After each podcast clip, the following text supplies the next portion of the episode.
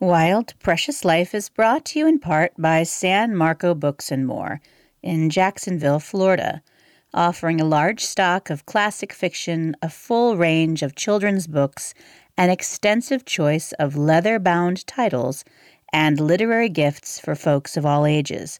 Drop by or shop online at sanmarcobooksandmore.com. And we're brought to you by Parnassus Books an independent bookstore located in Nashville, Tennessee. Parnassus is co owned by best selling author Ann Patchett and managing partner Karen Hayes. Parnassus provides a refuge for Nashvillians of all ages who share in our love of the written word. Learn more and shop online at parnassusbooks.net.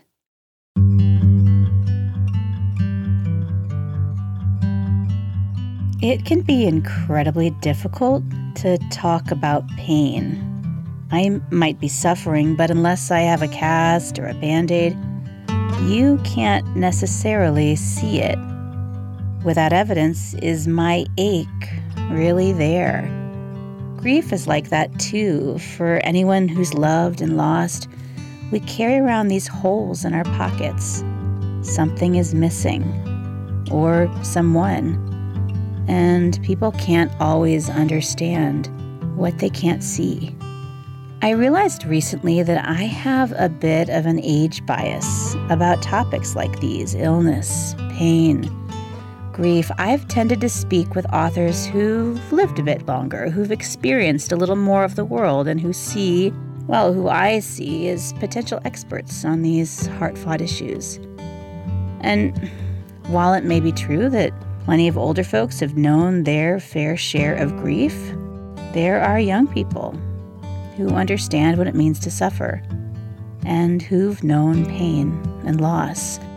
My guest today is such a person. Lou Andrea Callewaert was a chronically ill child who continues to struggle with flare ups of her disease to this day.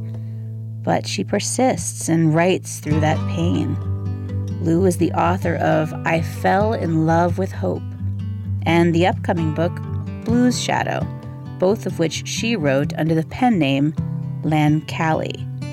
She is currently a college student in Florida studying English literature and classics, and her objective is to gather together a community of avid storytellers and readers. Apart from writing, Lou enjoys etymology, philosophy, riding horses, and traveling. She lives with three roommates and her dog, Zelda. Lou Andrea Callewaert, welcome to Wild Precious Life. Thank you for having me. I thought I was finished being sad about your book, but as I was reviewing my notes literally 45 minutes ago, I found myself weeping into the pages again and I had to like laugh at myself. I'm like, really? You're just going to cry again? So it's really strange to be meeting you right now at this moment when you and I have cried together more times than I can count. I cried recording the audiobook actually. So yeah, I was one.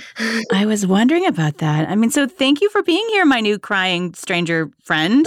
but rather than me introducing you, why don't we hear from you? Folks might know you as Lancali because that's on the title of your book, which we will totally mention. But I'm going to call you Lou, which is also your name. So, uh, Lou, will you tell us your story? So I was born in France 21 years ago, um, where I grew up for about half of my life. I've been sick since I was very young, so writing the book was very much a cathartic exercise for me. But I've also, I also like to say I, I've been a writer as long as I've been sick. I think I've been a storyteller ever since I was, you know, capable of of taking in stories, and and that was a safe place for me, a uh, safe escape during those hard years. So when I moved to the United States and you know my my illness and became worse, um, you know the it's chronic, so it comes back over and over. Um, I turned to writing as as my as my safe place. So I started writing. I fell in love with Hope, the first draft, when I was actually 13 years old.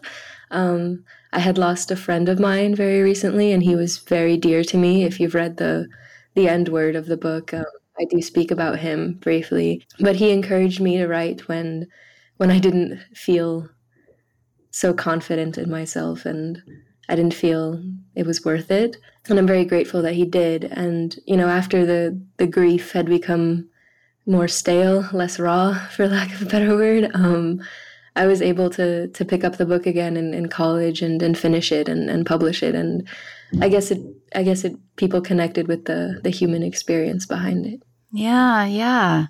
I mean, I know you you say that you have been sick on and off your whole life. Mm-hmm. Um, and when you say that you spent a lot of time in the hospital, I'm not sure that people fully understand. Like for some people, like, oh, I spent a lot of time in the hospital. They're like, I was there for five days. I was there for 10 days. So when you say you spent a lot of time in the hospital, can you describe a lot of time? I wasn't so much living in the hospital as I was going to copious amounts of appointments constantly. And when I say constantly, I mean sometimes I'd go twice a week. Sometimes I would be there for hours and hours because you know they would wait for test results and i'd be you know sitting in my chair just like I, I was a child so you know it was very difficult to conceptualize when it was at its worst you know you're kind of sitting there and you're like oh they they say i'm sick but you're you're not you don't really know what that means yet when you're like 11 12 years old. So it was this kind of just i was just sitting in this uncertainty all the time and um, it was it was incredibly difficult. I did meet a lot of other people who were sick at the time because I was there so much, and you know there was support groups for other sick kids, and that is how I met my friend um, Sam. Uh, so when I it's it's so hard because it depends what point of my life you're talking about. When I was sickest, I was in and out all the time. Um, I spent three months actually uh, at one hospital and I was I actually went for an internship, but I also got treatments when I was there. So it was sort of, you know, they tried to let me make the best of it. yeah. Yeah, I think for anybody who's ever been sick or cared for someone who's sick, you enter like this gluey relationship with time when you enter like the medical industrial complex. Like my daughter was born with um with some health issues. And so we would sometimes go to her appointments and we might have 10 doctors. They would they would group them all together for children. So like we would go into the room and the 10 doctors would rotate in. So we might have like the ear person come in and the throat person come in and the surgeon would come in and then the plastic surgeon's helper would come in and the speech therapist would come in and then the oto laryngolo- laryngologists. I can't even remember the ologists. Yeah, I called them yeah. ologists. Like you just see all these ologists, and you you do like you don't know how long you've been there, and you can't remember if you've eaten. You talk a little bit about how people treat you different when you're sick. I think in the book there's this line quote family starts to tiptoe around you um, can you say more about that like how did people treat you differently when you were sick I think it depends. There is a bit of a culture difference, I think, between French people and American people, especially when it surrounds difficult topics like grief. But I think that there's also, you know, points of intersection where when you have somebody sick, especially someone who's a child, you know, nobody thinks you deserve it and everybody has a little bit of empathy or sympathy for you. That can create distance because people feel uncomfortable around it some people don't know how to respond to those emotions. Um, and i don't i don't blame people at all. It's just i think especially when i was younger i remember you know some family members that i used that i was very close with um, and who used to be like very affectionate with me and who would do things with me all the time. They were they were so much more polite than before if that makes sense. Yeah everything became like oh it's a custom. You have to you have to say these things. Like you have to apologize. You have to say that you like hope the person gets better. And it it feels like they're reading off a script that they're forced to read off of instead of being the people you knew very well. That obviously doesn't happen. I mean at least that didn't happen with me with my parents. My parents are were very supportive and kind and, and understanding and they were always 100% present.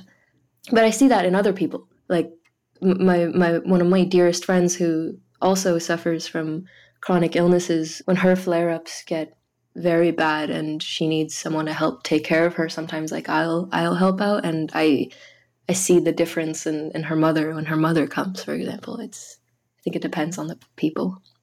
Yeah.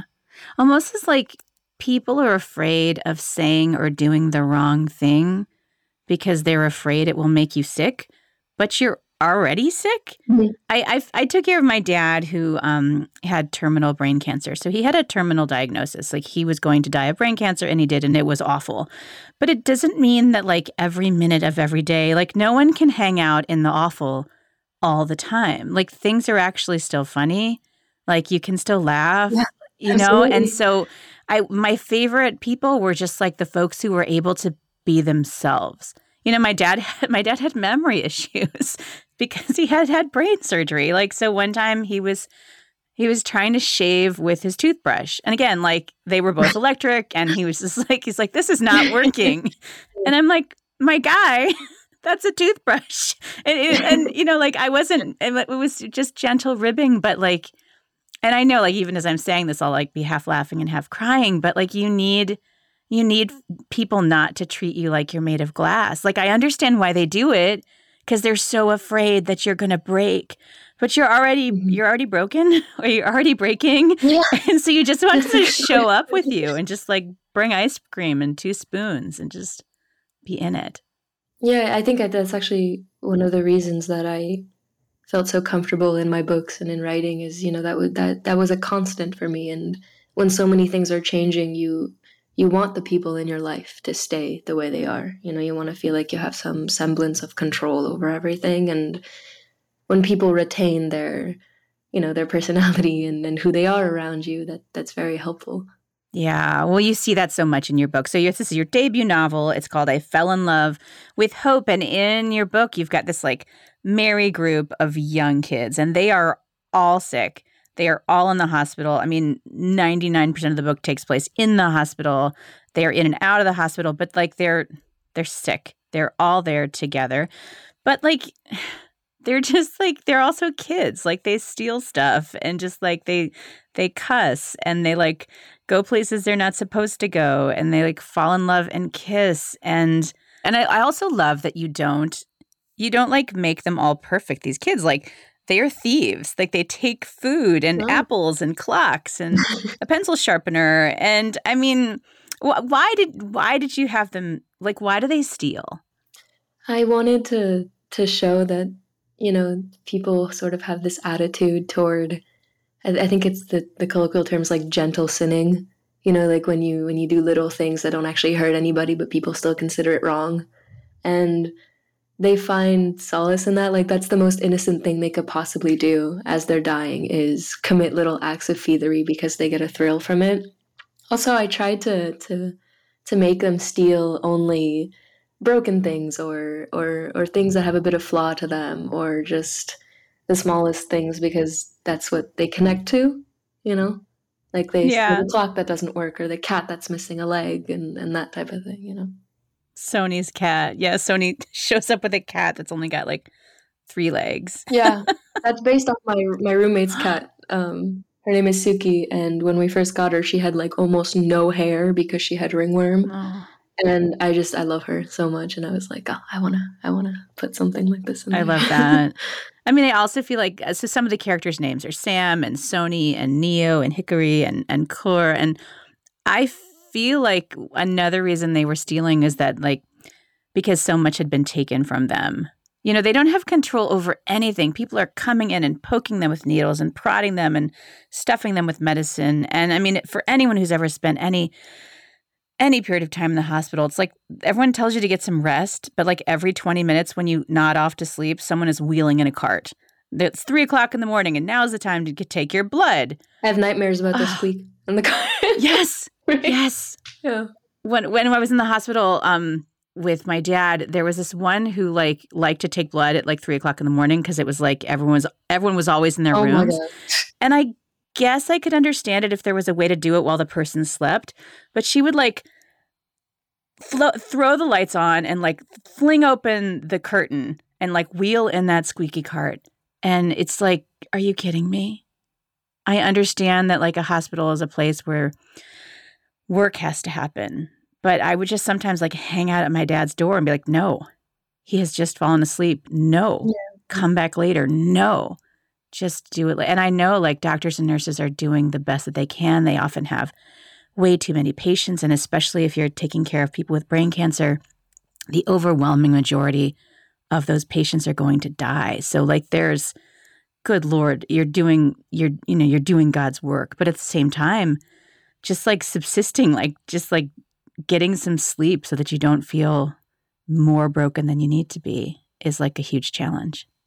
Uh, the, the kids in your book are sick. Like Neo is battling against this, and I use the word battling, and I don't think that's a word Neo would like. But like Neo, Neo has an eating disorder, and other other of the kids have um, like suicidal ideation, and other kids have autoimmune uh, diseases. Uh, and Coeur has has his heart. Like these are kids who who are struggling for real. And I know this is a book of fiction, but during your real life experiences, did you ever witness this like darker side of hospital?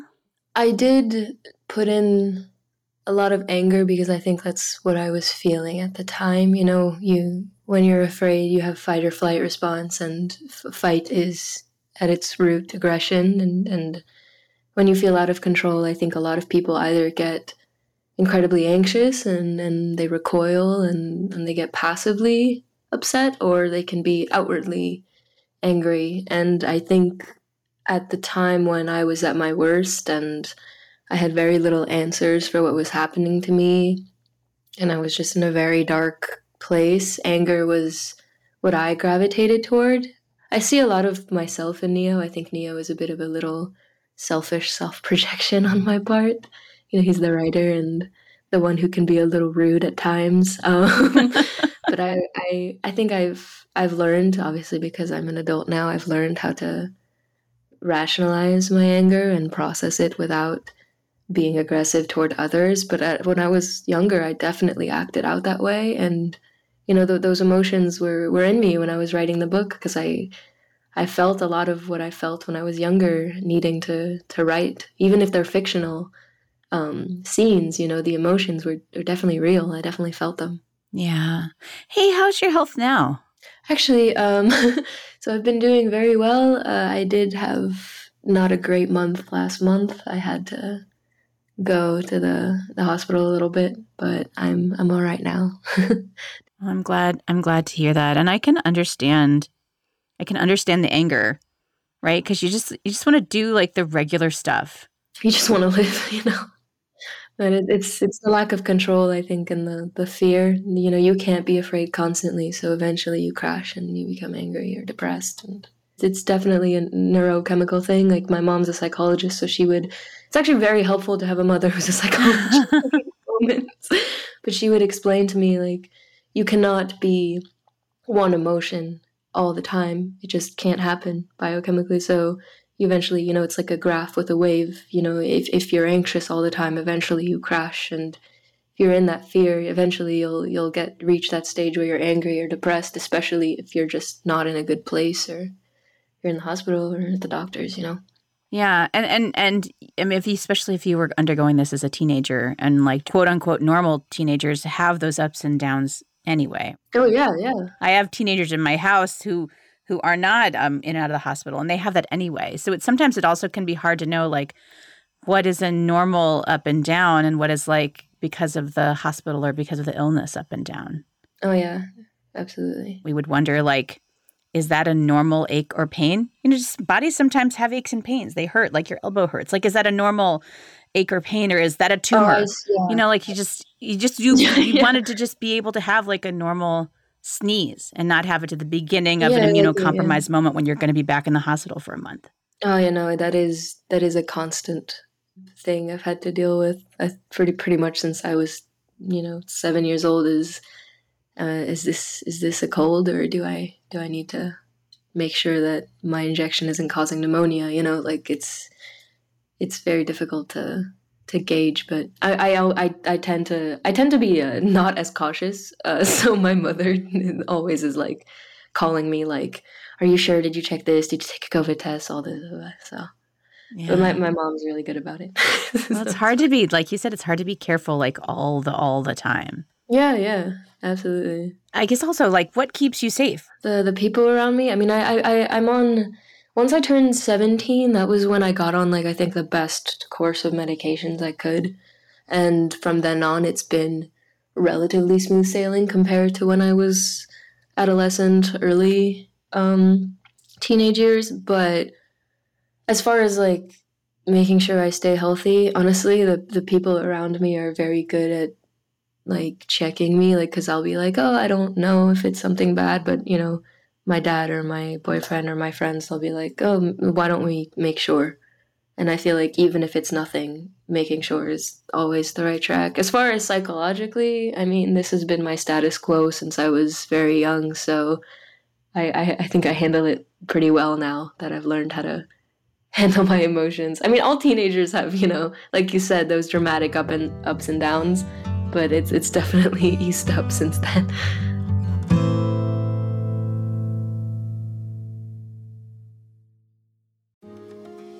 My name is Cindy Burnett, and each week I interview at least two traditionally published authors on my podcast, Thoughts from a Page. We talk spoiler free about their books, so you can listen whether you have read the book or not. And then we delve into things that you most likely won't hear about anywhere else the importance of the cover design, why they included various aspects of the story, personal details about both the books and the authors' lives, and so much more. You can find the podcast on every major platform and learn more about it on my website, thoughtsfromapage.com. Thanks so much for checking it out.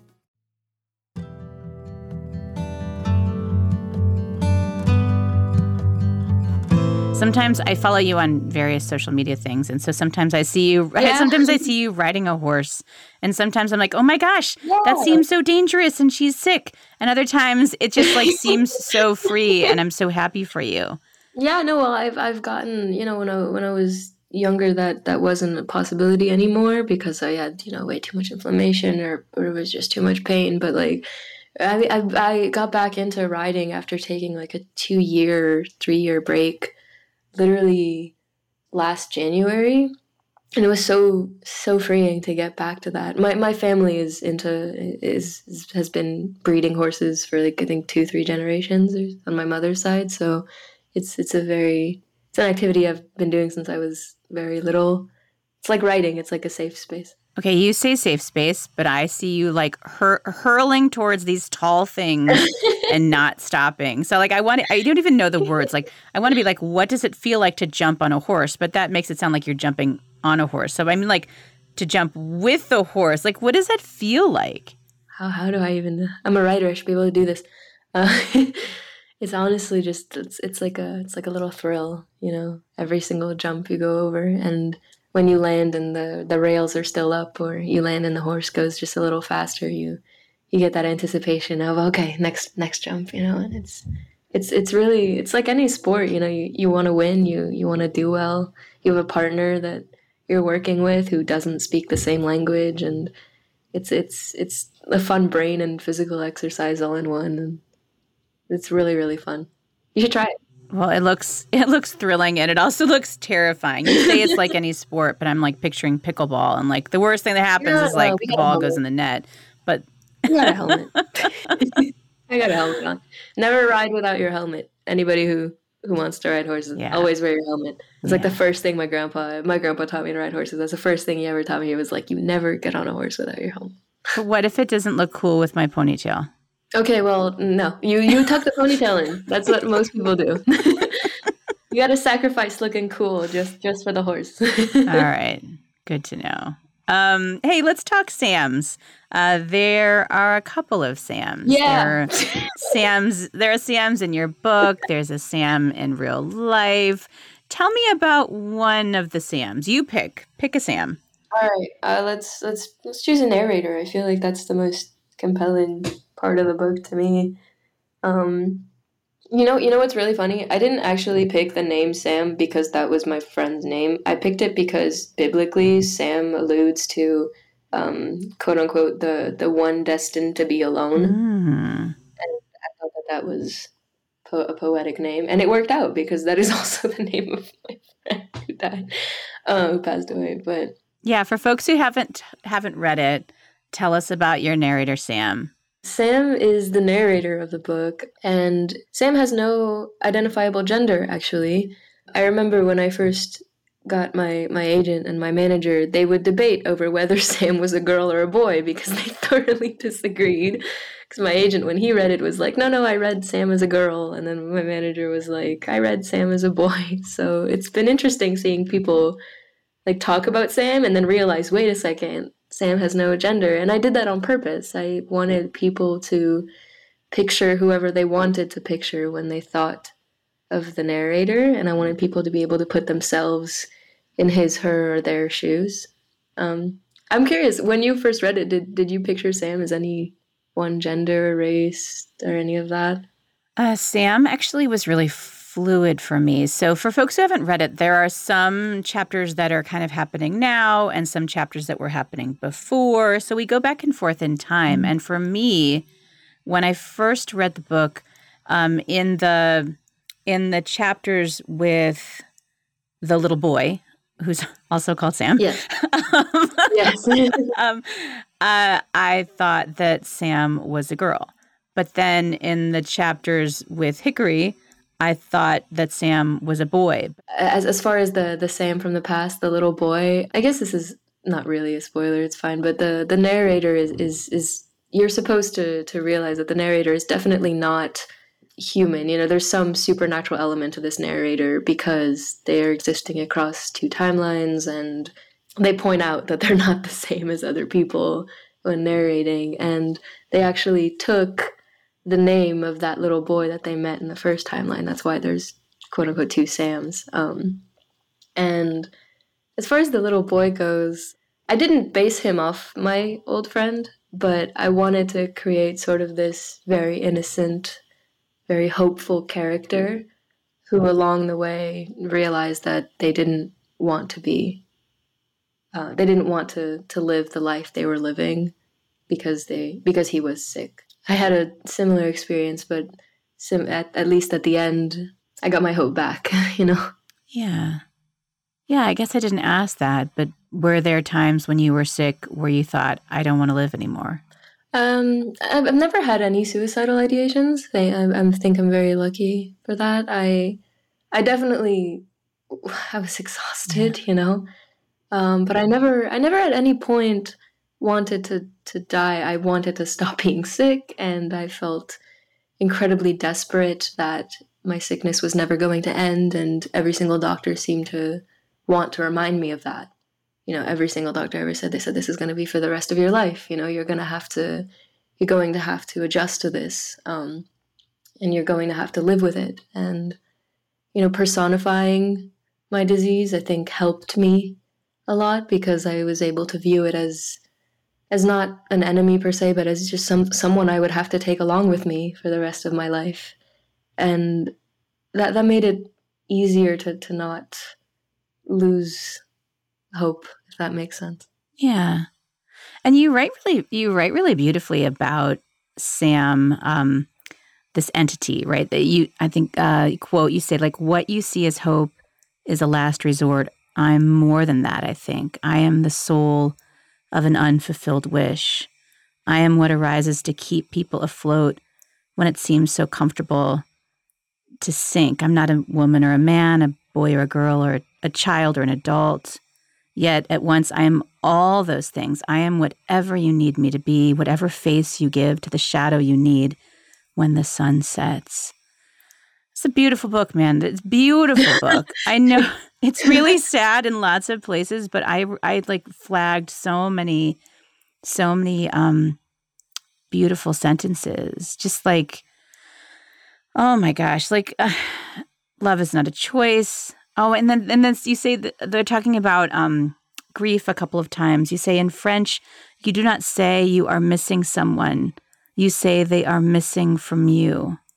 Yeah. Oh my gosh. I, am going to cry. I'm going to cry just thinking about that. that is exactly what it feels like. Yeah. I, I, think that that's one of the, the beauty of, of I really love languages. I'm, I'm, I'm studying linguistics and, and English and philosophy in, at university. And I, one of my favorite things is, is when you're learning another language and you see how people put things differently in different cultures. And it just, it somehow gives you like revelations about these different emotions and um, how people process things. You know, like in that that French quote, like I have always thought that like when I learned how to speak English, I was like, oh, we, we, we say that a little differently. I remember thinking that, and that's why I put it in there. But you're right, that is kind of how it feels when you miss someone is, you know, you're not missing them, they're missing from you. Um, as far as the other quote goes for, for Sam and, and how hope is sort of this, can be a last resort or sort of this background feeling that you're always resorting to. I feel like most people who know me do not think I am. They most people who know me probably think I'm cynical. I feel like most of my friends, you know, I'm I'm on the quieter side, and I, I'm not very openly religious or spiritual, and I, I don't tend to to to preach hope very much. But my my I have one friend who read the book, and she told me she goes, I never realized that you you were such an optimistic person. And I told her, I was like, well, I think you kind of have to be, you know, when you're going through things like this. Yeah. I mean, again, these kids in this book, uh, they are some of them dying and they dream about heaven. Yeah. But their heaven takes different shapes. I, I don't remember all of them, what their heaven looks like, but heaven can also just be like a great moment or a beautiful day or or the ocean this yeah. this you know the salt slick um, breeze mm-hmm. on their face. Heaven can be being together wherever um, wherever that is. Heaven isn't just like it's not just the afterlife. It's it's like right here and right now. This beautiful thing. Yeah, I mean, listen. If you're if you're facing an unsurmountable obstacle, whether it's being sick for the rest of your life or death or grief, if you're pessimistic about it, you're giving up to it in my opinion. I don't remember if the term is pessimist or, or, cyn- or cynical, but if you're going to give up that way and submit to it, then you're not enjoying what you have before that obstacle comes. You know, like if you want to go back to riding horses, if you're riding up to an obstacle and you're constantly worrying about the next one, you're missing the actual ride, you know? Yeah. So, yeah. You have to just enjoy what you have and hope it stays. And if it doesn't, it doesn't but you at least you enjoyed it while you had it. And and for some of these kids in hospital, uh, they're at their best when they're in the hospital. That that that uh, at least one of yeah, them is true, does not want to leave there, and and possibly you know more of them. They they're grateful to be together because their version of heaven, their their community is this like motley crew of little sick little thieves. yeah. Well, Neo Neo has this dichotomy where he is incredibly aware that he doesn't have to be grateful for anything. Like his, his life sucks. um, but at the same time, he finds gratitude because he finds friendship in this desolate place. Um, and, mm-hmm. you know, he, he explains that he fell in love with being sick because when he was sickest, he got to be with the people he loved and the people who treated him well rather than you know, being at home. Um, for those who haven't read the book, Neo is a character whose father is physically and emotionally abusive um, because Neo is homosexual, Neo is gay, and his father doesn't approve of that.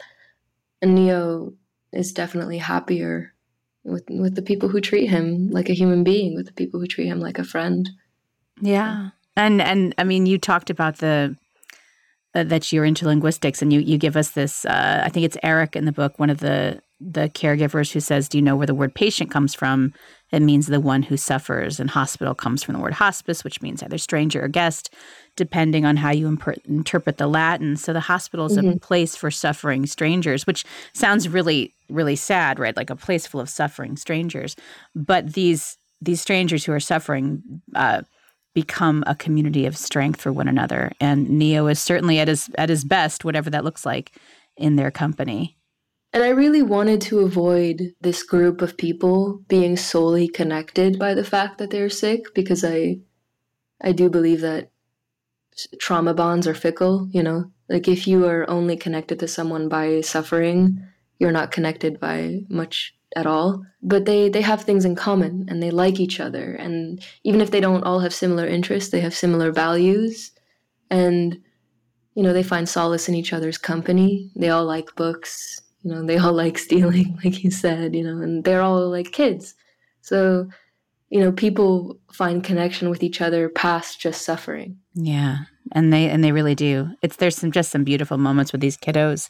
Um, in addition to the suffering, like in in the book, can we actually just like step back and talk about your publishing story with this book? Like, so this is a very highly successful like yeah at this moment I'm, I'm pretty sure it's got like more than 10,000 reviews on Amazon but is it true that no agent initially wanted this book yeah none nobody wanted I I did get what's interesting is I I got an enormous amount of feedback from these agents which usually doesn't happen you know usually they send you back the the the cookie cutter message that's uh, like, oh, you know, this might be mm-hmm. good for mm-hmm. someone else. It does not right for me at the time, type thing. But I actually got feedback from a lot of these agents. Um, I didn't want to traditionally publish it. Uh, despite my past, mm-hmm. I have not learned. I'm still a control freak, and I thought self-publishing would be right for me, given that I had the the marketing channels for myself already. Um, like, uh, so, but I still wanted an agent because I thought this can't hurt, you know. Uh, so when I sent it out to agents, I got rejected by all of them, 100%. Uh, but the feedback I did get was uh, either people commenting on the subject matter, saying that it was uh, too dark for the intended audience, or too uh, too gruesome, or um, just too much, too mature, and stuff like that. Um, and I also got feedback that the writing style didn't match, the writing style and length didn't match the genre um, what I what I think they were trying to say was this book is not commercially common. It doesn't follow a formula that sells well, you know, in terms of structure. It's not a it's not a three act play structure. It's it's more of a Stephen King novel structure where there's a bit of ups and downs and then a climax, you know. So I think because it was so odd and you know it needed work not a lot of people were willing to take a chance but you know speaking to the agents I the agent I do have now most people get rejected so it might have just been that you know the book is fine but people just weren't willing to take a chance on it until it showed signs of success. Um, so I did publish it without an agent uh, August 1st oh I guess it's been a year huh?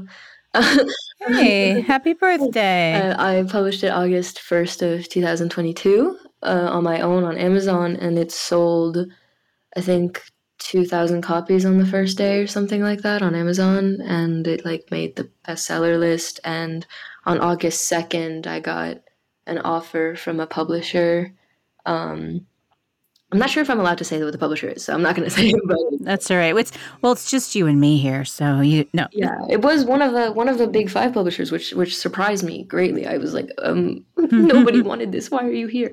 I I, I spoke with them, um, and then uh, my my stepfather works in the theater industry. He's an engineer, so I asked him. I was like, do you know? Do you work on any playwrights or anything? Do they have agents I could talk to? Because I don't want to sign anything without somebody else looking it over. Um, and that's how I met my manager and subsequently my my agent that I have now. And they helped me. Um, you know, they, there was some things about the book they wanted fixed up a little bit because in the first version, like the the first chapter went in a little too suddenly, or um, I have this fear of insulting the reader by saying what the reader already knows. So sometimes I tend to overcorrect and be a little too vague. So we fixed things like that, just minor edits. And then you know, I made a little a little marketing PowerPoint, if you will, and then we sent it out to agents, and that's how I signed with Simon and Schuster. I think I signed in January, um, and then the book was was republished in June. Wow, that's really that's really exciting, and it's such a testament to the timelessness of the story. Whether you've been in hospital or not, I think everyone has, um, or will face grief. Like if we are lucky, we will love deeply and someone we care about will die. Like that's if we're lucky. there are plenty of beautiful books out there. Every year there are there are, are great books that don't get found. How before you published it, how did you how did you help people find this one in a trillion book on Amazon? Well, for all the flaws that social media has, it does sort of break down this barrier to entry that many authors have when it comes to marketing. You know, in the past, people used to have to buy ads in the newspaper, buy a billboard, buy commercials if you had that sort of money and and a lot of people don't. I mean i was in my dorm writing this book you know like eating ramen. I, I didn't have the the funds to do such things. Um i'm you know i'm not a publishing house. I'm, i was just one person so thanks to social media you know you can reach millions of people in five minutes. Not only does it break down a barrier to entry monetarily but it also breaks down the barrier of time. I don't have to wait. It also breaks down a barrier of chance. Like um, you know you have higher probabilities of of reaching certain audiences with with certain um, types of uh, publicity. But with social media it doesn't matter if you make a, a video or, or a post and it, it doesn't reach as many people as, as you hope it will you can always do it again. You can do it again in the same day 10 times. Um, and all, all i all i really did was i i made videos talking about the book. I or i I was like, oh, this is like art of my book, like, uh, I, I literally just just showed it to people, and and a lot of people found it and connected to it, and so they talked about it, and it, it, it grew like like a like I planted a seed, and and it just grew like a tree. More and more people were talking about it. I made a lot of friends doing this, believe it or not, online, like in the book community, because there, excuse me, there were people with like accounts dedicated to, to books like book talk bookstagram. Yeah yeah i did not know those terms until i published. But um, there was there was the creators and they were like oh I'm, I'm interested in reading your book. Uh, could you could you send me a copy? And i was like yeah.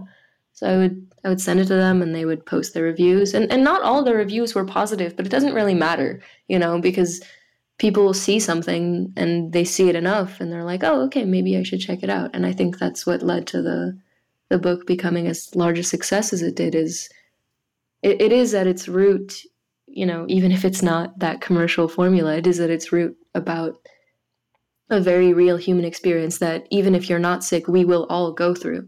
Everyone dies and everything ends so of course we all have to deal with that grief and i really think that's that's that's why so many people liked it. I get dms to this day like like people will will DM me saying like, "Oh, I loved your book so much," and that honestly, like, I never in a million years thought I would be here, and to be here now is insane to me. I'm really happy for you. Hey, why do you write under Thanks. a pen name? Out of curiosity, why do you do um, that? So. So Lancali comes because I was on a horseback riding team and I'm French, right? So and we called each other by our last names. Nobody could pronounce my last name. So so they combined my name into like Langcal, and eventually that became Lancali. And when I made my Instagram and TikToks, I just used Lancali because I was like, oh yeah, that's what people call me. It's not safe to use your real name online, and I would post on those accounts. So that's what people knew me as. So I was like, all right, I'll just I'll just put that as the book name, which is a shame because everybody tells me my name is just complicated enough to be a good author name. Well, you have, I'm sure, many books in you. So who knows? Yes, I do. I literally, my deadline is coming up for the next one. So, ooh, give mm-hmm. us a just a sneak preview. What's the next um, one? So it's called Blue Shadow. I've already posted about it, so so it's fine. Uh, I'm very impatient. Um, it's called Blue Shadow, and to give you the the short pitch, um, it has sort of the same vibes as the Secret History uh, by Donna Tartt and Gone Girl by Gillian Flynn, who mm-hmm. are my favorite authors. And this the the synopsis, if you will, is about a writer. She has amnesia, and she has to solve a serial murder case with a ghost who is also used to be a murderer when he was alive. Ooh, creepy. We'll be on the lookout for that. I, yeah. I'm loving it. It's very, it's very different, but it's very fun and and it's I think it, it's not lighthearted at all, but it, but it's way more fun than I fell in love with Hope was. I think. Oh, that's excellent. Well, we will be on the lookout for it. I'm one of those people who, once I start talking about books, could talk about them all day. But I'm looking at the clock and I have to do the wrap up. So we always do just oh, like a quick, um, a lighthearted wrap up where I ask people to just do some fun favorites. Pick one. It's multiple choice. Okay. Sure. Sure. All right. All right. Uh, coffee or tea? Tea. Mountains or beach? Mountains. Dogs or cats? Oh, I love both so much. Uh, I have both. I, am I'm, I'm gonna pick my dogs. because I'm in love with her. So all right, I won't tell the cats. Thank you. Wuthering Heights or Hamlet? Ooh, Wuthering Heights. The Handmaid's Tale or The Little Prince? Handmaid's Tale. it's my favorite. Etymology or philosophy? Bugs or? Oh, I studied both. I know. Oh, I thought you said entomology. Um, uh, philosophy. All right. Um. Oh, this has a. This is three different choices: Coldplay, Bach, or Taylor Swift. well, well played. Coldplay. Nice. Are you are you an early bird or a night owl? Early bird. Are you loud or quiet? I tend to be quieter, I think. Are you a risk taker or the person who always knows where the band-aids are? Oh my oh, both. I'm the one who needs the band-aids. Um I'm gonna I'm gonna say I'm gonna say the the the mom. I'm the I'm the band-aid keeper. stuff. Uh, now a few fill in the blanks if I wasn't working as a writer and a student and I had a little magic, I would be a I want to say something. I'm going to be a zookeeper. I'm going to be outlandish. Ooh. nice. um, what's one of your go-to songs? Um, No Plan by Hozier. Nice. Um, we've talked about books. Do you have a favorite movie or television show? Why do I always know the answer to this when no one is asking? Um, I know. or just one that you like. One that I like. Uh, there. I really like Christopher Nolan. I love all of his movies, but I wouldn't say it's like my favorite. Oh, there's a movie called Two Brothers. It's about two tigers in India, and it's it was beautiful. I think that's my favorite movie. It's very cute. I have not seen that. I'll have to look for it's it. Beautiful. You should read it. Yeah. I mean, I will. yeah, yeah. All right, two more for you. Uh, what's your favorite flavor of ice cream? Cookie dough. I'm a child. That's all right. uh, last one. if we were to take a picture of you really happy and doing something you love, what would we see? I think I'd be writing. It's my my thing. I love that. Well, hey, um, Lou Andrea Callewaert, thank you so much for being being here and making time today. Thank you so much. This was so fun. Hey, and thank you, thank you for reminding us that people are not their diseases. And and in the story, yeah. Neo, a character we've already talked about, is he's actually writing their story, his story, and, and the, the, the kids in the hospital. And and um, Coeur says to him, "quote I think the world is going to weep." For every word you write. Mm-hmm. I can attest to the fact that I wept for most of the words that you wrote, and, and that will be the case. But I also know that just as many of the people who cry are going to feel comfort and solidarity and healing uh, because of your writing. So thank you for giving us hope. I really appreciate that. Thank you. Thank you. Folks, Lancali's novel is called I Fell in Love with Hope. You can find it and other wonderful writing out there wherever books are sold and be on the lookout for her next one. Say what it was it called again? Blue's Shadow. All right, we'll be on the lookout for that. And to everyone listening, we're wishing you love and light wherever this day takes you. Be good to yourself and be good to one another and we'll see you again soon on this wild and precious journey. Wild Precious Life is a production of Evergreen Podcasts. Special thanks to executive producers Gerardo Orlando and Michael D'Aloia, producer Sarah Wilgrove, and audio engineer Ian Douglas. Be sure to subscribe and follow us on Apple Podcasts or wherever you get your podcasts.